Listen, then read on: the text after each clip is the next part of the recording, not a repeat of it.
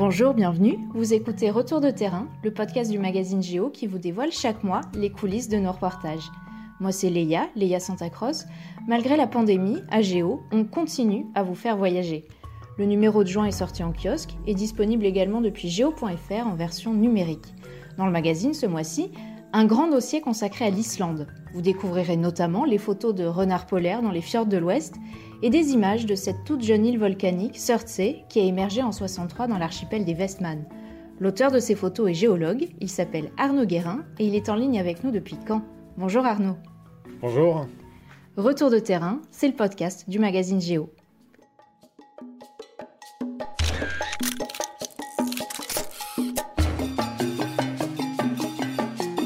Retour de terrain. Chaque mois, les reporters de Géo posent leurs valises et vous emmènent en voyage.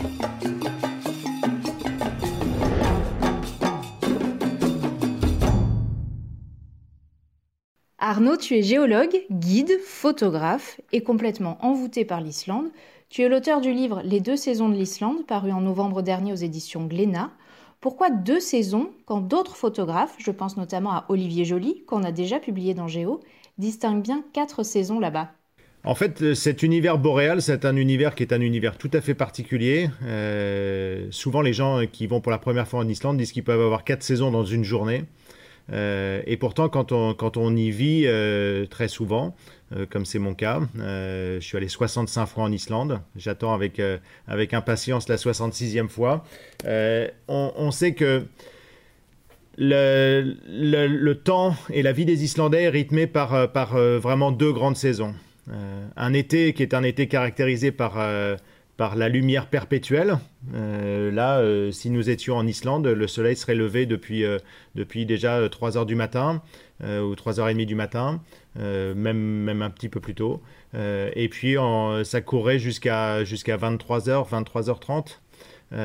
Et donc ça, c'est vraiment le printemps et on court sur l'été. Et à un moment, il y a quelque chose qu'on peut pas comprendre pour nous qui sommes habitués à vivre dans un climat tempéré et un pays tempéré, c'est que nous on a toujours ce rythme des saisons, de ces 4 saisons qui passent, qui sont assez marquées, mais en Islande d'un seul coup ça va passer à... il va y avoir quelque chose qu'on comprend pas qui s'appelle le retour de la nuit. Et le retour de la nuit c'est le retour du repos.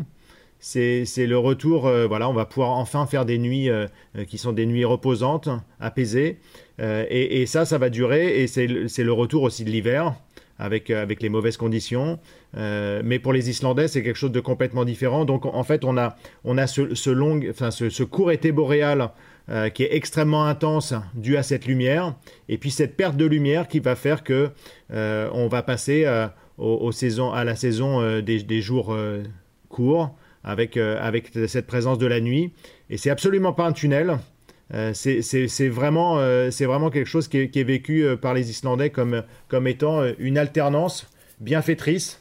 On prend toute l'énergie de l'été et du soleil pendant qu'il est là, et on se gorge de ça, donc vraiment pour bien comprendre, hein, le printemps il arrive en Islande relativement tardivement, mais en ce moment le printemps arrive, même si les jours s'allongent, et puis d'un seul coup on a cette explosion de vie, les oiseaux migrateurs arrivent, on a des millions d'oiseaux partout, et la vie des Islandais est rythmée par ça. Et moi j'ai des amis islandais, ils peuvent très bien partir faire du VTT à 2h du matin, on dort plus à ce moment-là, le corps se réagit à cette frénésie de vie, parce qu'on sait que il y a le contrepoint qui est ce long hiver, qui est un hiver, si c'est pas du tout confortable à l'extérieur, à l'intérieur des maisons, c'est toujours très confortable. On s'y retrouve en famille, on s'y retrouve avec des amis. Pour ceux qui connaissent vraiment l'Islande, je pense que cette notion des 2 saisons, elle est primordiale,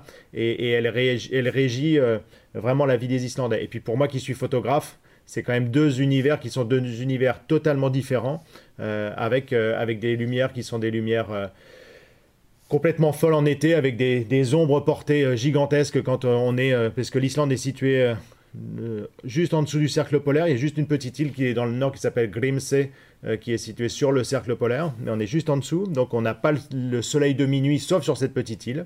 Mais on a cette lumière perpétuelle, permanente, Ce qui est quand même une expérience, j'invite les gens à le faire au moins une fois dans leur vie.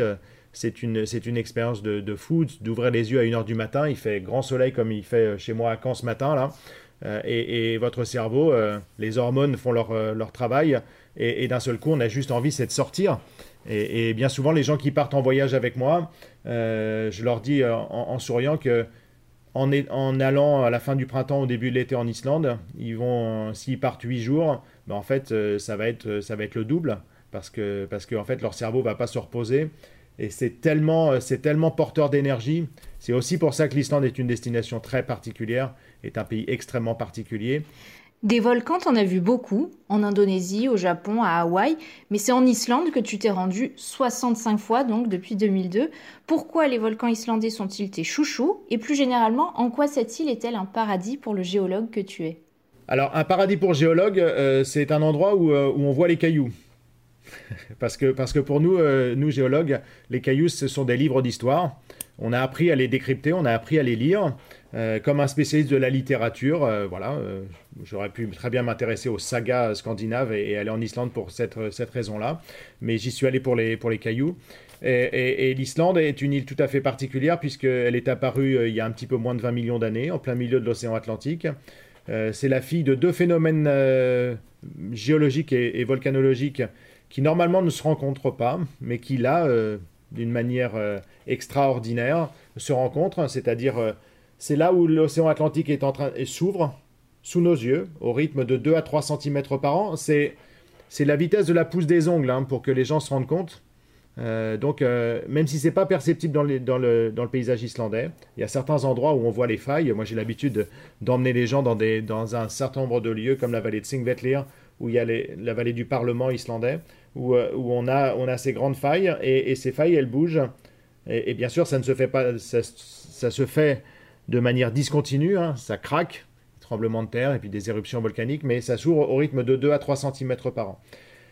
Si ça se passait normalement, ça serait à 3000 mètres de profondeur, dans le fond de l'océan Atlantique. Mais en Islande, il y a aussi la survenue d'un autre phénomène qu'on connaît ailleurs dans le monde. Si on va à La Réunion, si on va à Hawaï, c'est ce qu'on appelle un point chaud. C'est-à-dire c'est une remontée de magma très profonde, 2900 km de profondeur, entre la limite du noyau et du manteau terrestre.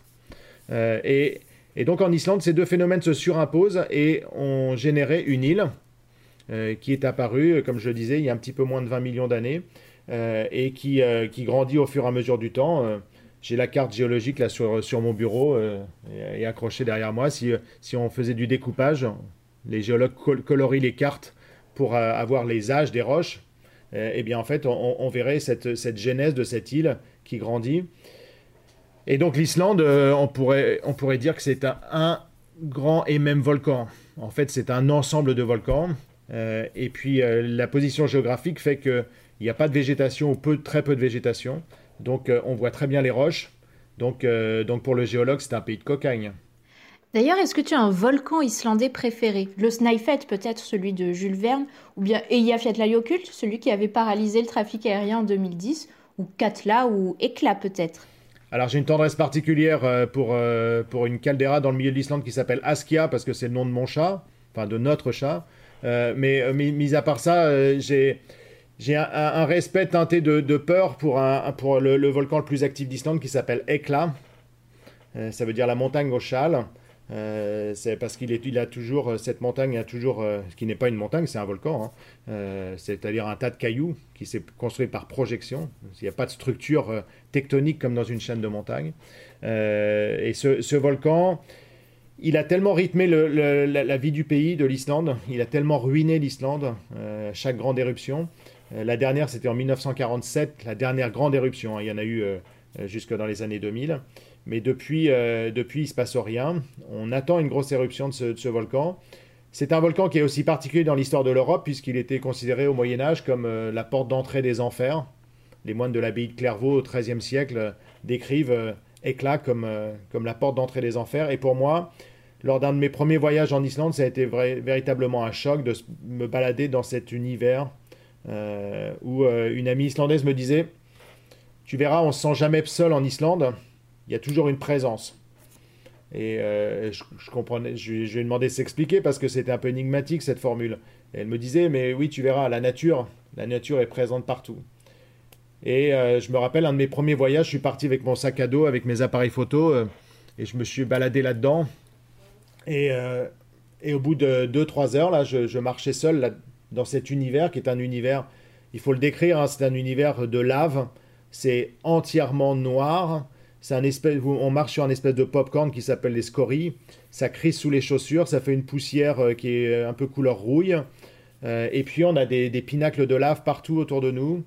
Et je pensais à la chanson de Björk, elle parle d'Emotional Landscape.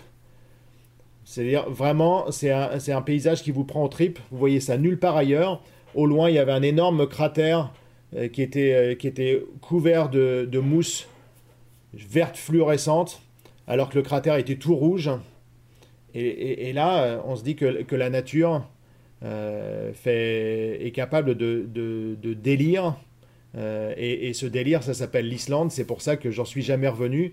J'ai la chance de beaucoup voyager et de voyager en particulier sur les volcans là, pour une série que je fais pour Arte et que j'incarne pour Arte qui s'appelle « Des volcans et des hommes » qui est produite par les bons clients. J'ai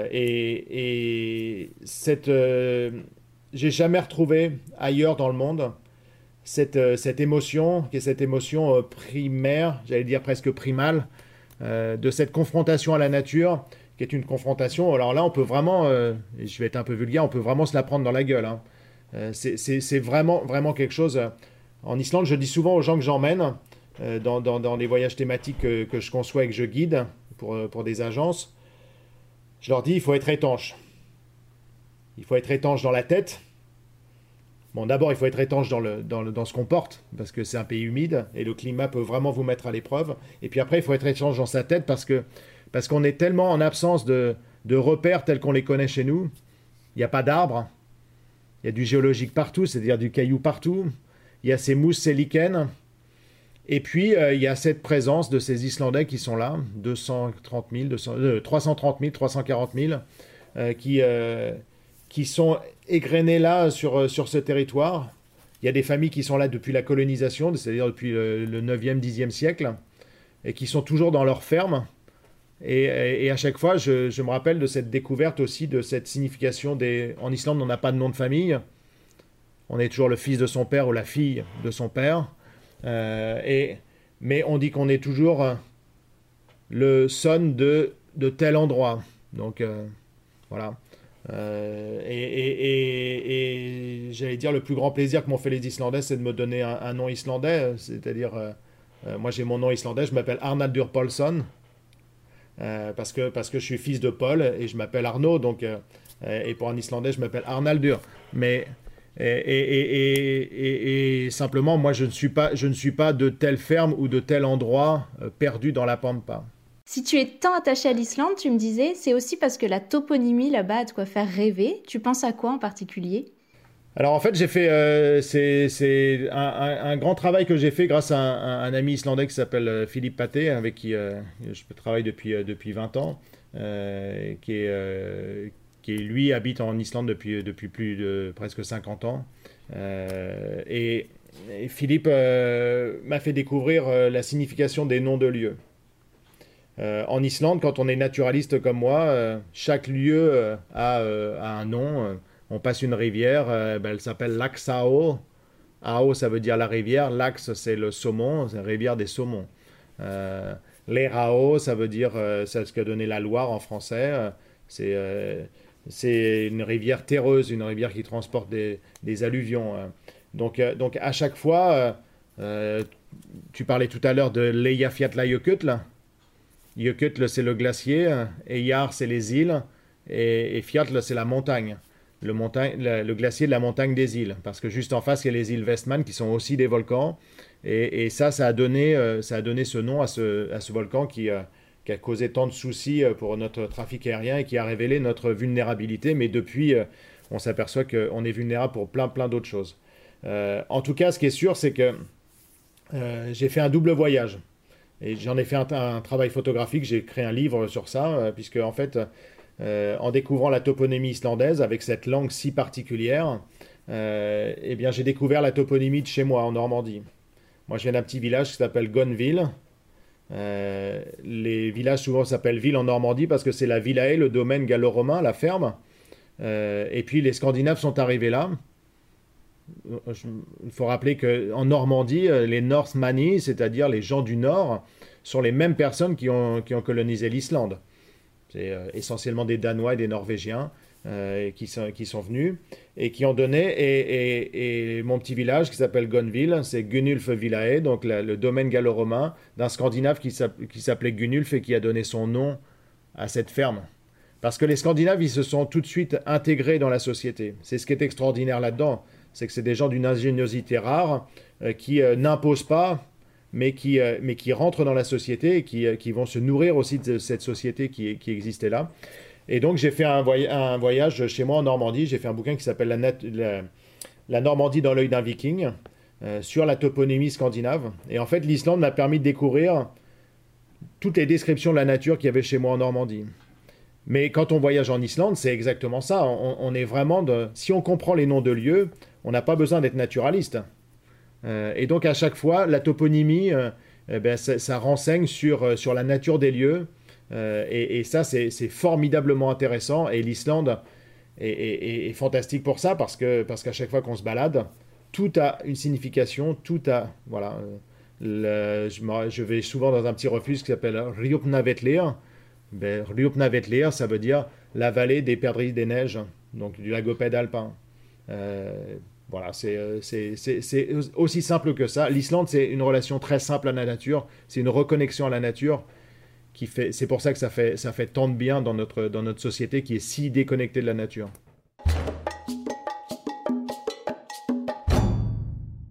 Et si on décortique le nom de l'île elle-même, Islande, la terre de glace, on en vient à la question des glaciers. On estime qu'ils auront tous fondu dans 200 ans. Est-ce que les bouleversements climatiques ne risquent pas d'atténuer ce contraste très marqué entre ces deux saisons auxquelles tu es tant attaché?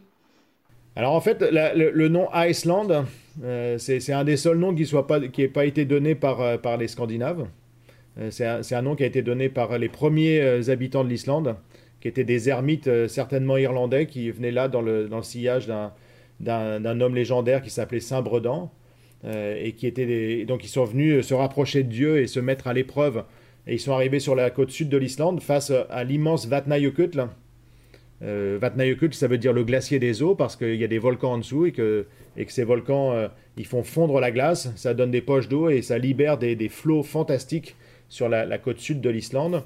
Et bien sûr, confrontés à cette glace, ils n'ont jamais mis les pieds sur le territoire islandais en tant que tel. Ils étaient sur une petite île qui s'appelait Popay, l'île des moines, juste en face du glacier. Et ils ont appelé ça, de manière très presque caricaturale, Iceland, terre de glace. Alors que l'Islande, c'est plutôt un pays vert fluorescent, avec les mousses qui poussent partout, au moins jusqu'à 200-300 mètres d'altitude.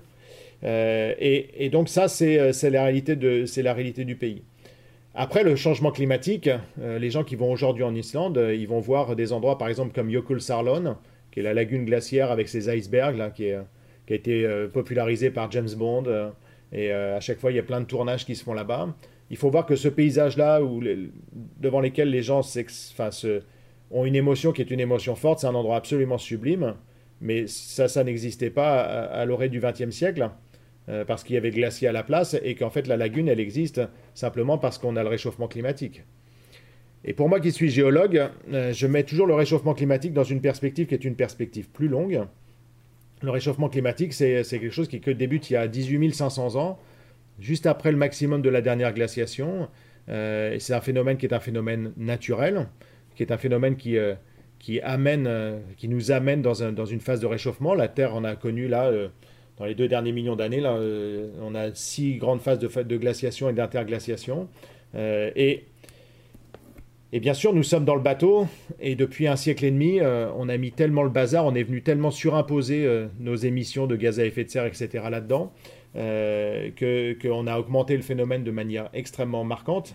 Mais de toute façon, et là, les archives géologiques nous le prouvent, je peux t'emmener chez moi en Normandie, voir des plages perchées de la dernière période chaude comme la nôtre, qui était il y a 130 000 ans, et où on a le niveau de la mer qui est entre plus 2 et plus 4 mètres.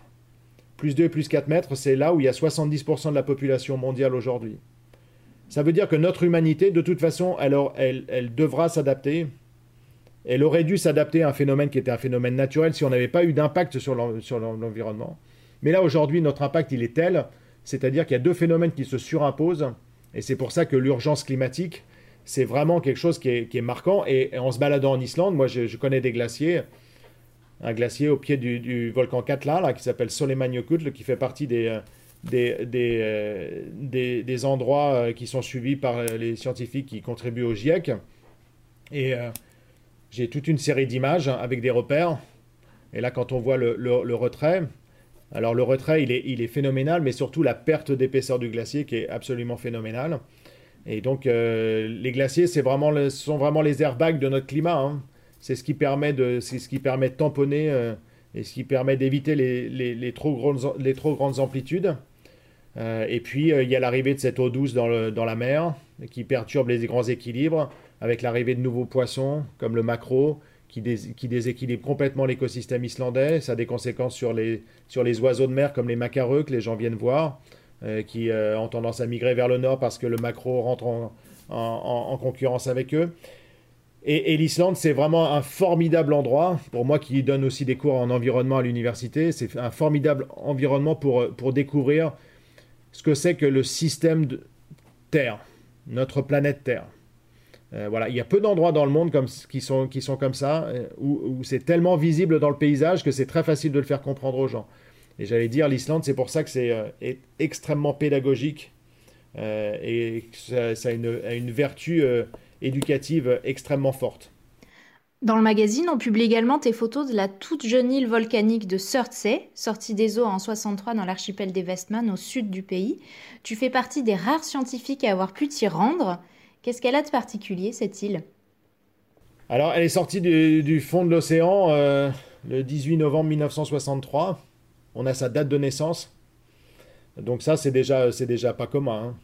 Elle est née sur une fracture éruptive où 4 îles sont sorties. Il en reste une aujourd'hui, les autres ont été érodées par la mer, quasiment pendant leur genèse. C'est vraiment la lutte, qui est la lutte entre les forces telluriques de la planète et l'érosion.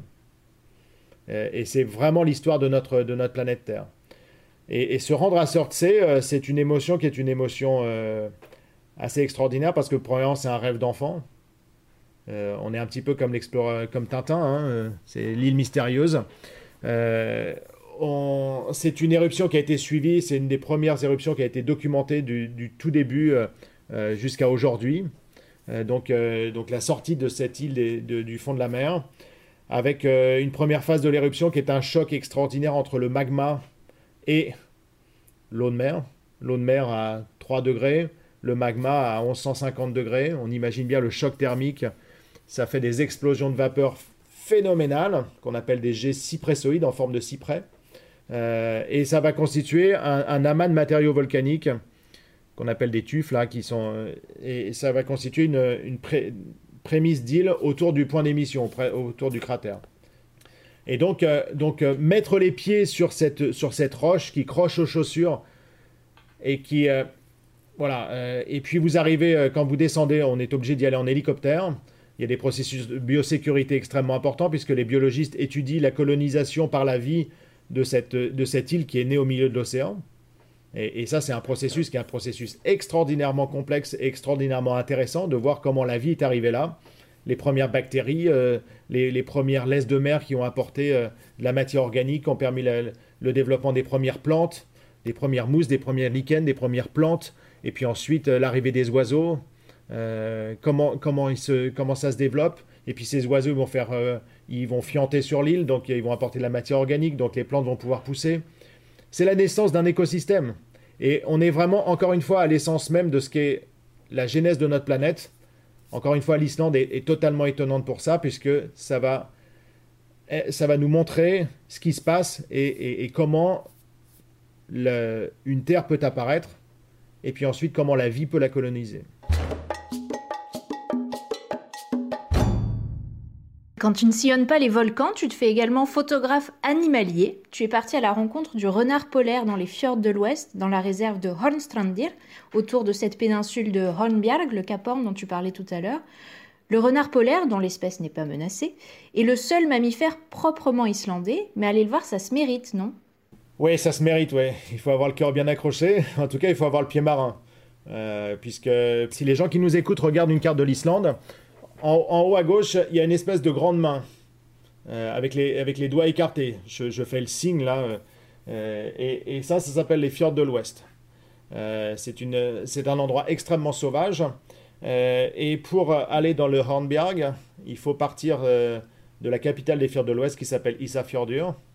Donc ça, on peut s'y rendre facilement en voiture. C'est une journée et demie de route où on peut y aller avec le vol intérieur si on a le cœur bien accroché, parce que l'aéroport est très mal placé et il ne faut vraiment pas avoir peur en avion. Mais autrement, donc, on peut partir de là-haut. Et là, après, c'est 3h30 de bateau. Sauf que les Islandais n'ont pas la même référence au mal de mer que les Français. Moi, j'avais fait un reportage il y a longtemps sur les pêcheurs dans les îles Westman en hiver. Je me rappelle, on avait appareillé, il y avait 80 nœuds de vent et 17 mètres de creux. Et pour eux, c'était chez nous, tout le monde serait dans des abris, hein. Mais pour eux, c'était la normalité. Voilà, ils partaient. On était partis en pêche, on s'était mis à la cape, c'est-à-dire le nez dans la plume, le nez dans les vagues, dans la houle. Et je peux vous dire que 17 mètres de creux, c'est simplement gigantesque. On ne peut même pas imaginer ce que ça met le corps à l'épreuve. Pour aller dans le Hornbjarg, c'est plus soft que ça, hein. Mais c'est un endroit où il y a des courants qui sont des courants extrêmement forts. Et il faut faire tout le tour de cette péninsule pour aller arriver à Hornvik, donc là, cette grande baie, hein, cette baie de ce Cap Horn boréal. Et là, c'est une sensation qui est une sensation absolument géniale, enfin, en tout cas pour les gens qui aiment la nature. C'est-à-dire que le bateau va vous laisser, on descend avec le Zodiac à terre, on amène le bivouac, le campement, on va monter le campement ensuite, et puis à un moment, le mec avec le bateau va repartir. Ils vont repartir et ils vous disent, ben voilà, rendez-vous dans une semaine s'il se passe rien. Donc on vérifie que le téléphone satellite fonctionne, on est vraiment dans un endroit isolé. Et puis ensuite, le bateau s'en va, et là vous êtes dans la nature. C'est Into the Wild, vraiment avec une sensation qui est une sensation typiquement islandaise. C'est d'abord un silence qui est un silence qui peut toucher vraiment les gens au fond de leur âme, hein. C'est vraiment quelque chose qui est très particulier. Le silence islandais, il a une profondeur presque cathédrale, hein. Et puis, il est perturbé en été par les oiseaux. Donc, il y a toujours le pluvier doré qui vient faire un tour et qui donne cette petite note flûtée là, qui est vraiment caractéristique. Il y a toujours la bécassine des marais qui fait un vol parabolique, là, en faisant bruisser ses ailes. Et puis, d'un seul coup, on va avoir un animal qui est un animal dont on va voir les oreilles. C'est le renard polaire, puisqu'il est toujours extrêmement curieux.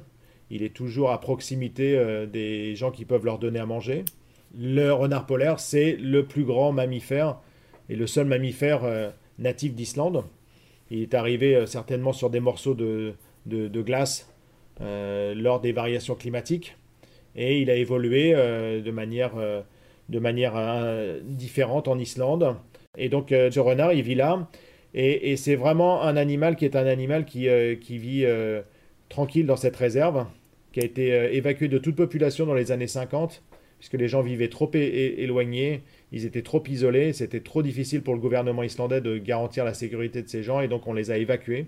Donc il reste quelques fermes qu'on utilise en été, les gens ont des maisons de vacances, là, mais il n'y a plus personne qui y habite à l'année, sauf un gardien de phare là, à Latravik, qui est un monsieur qui vit seul là.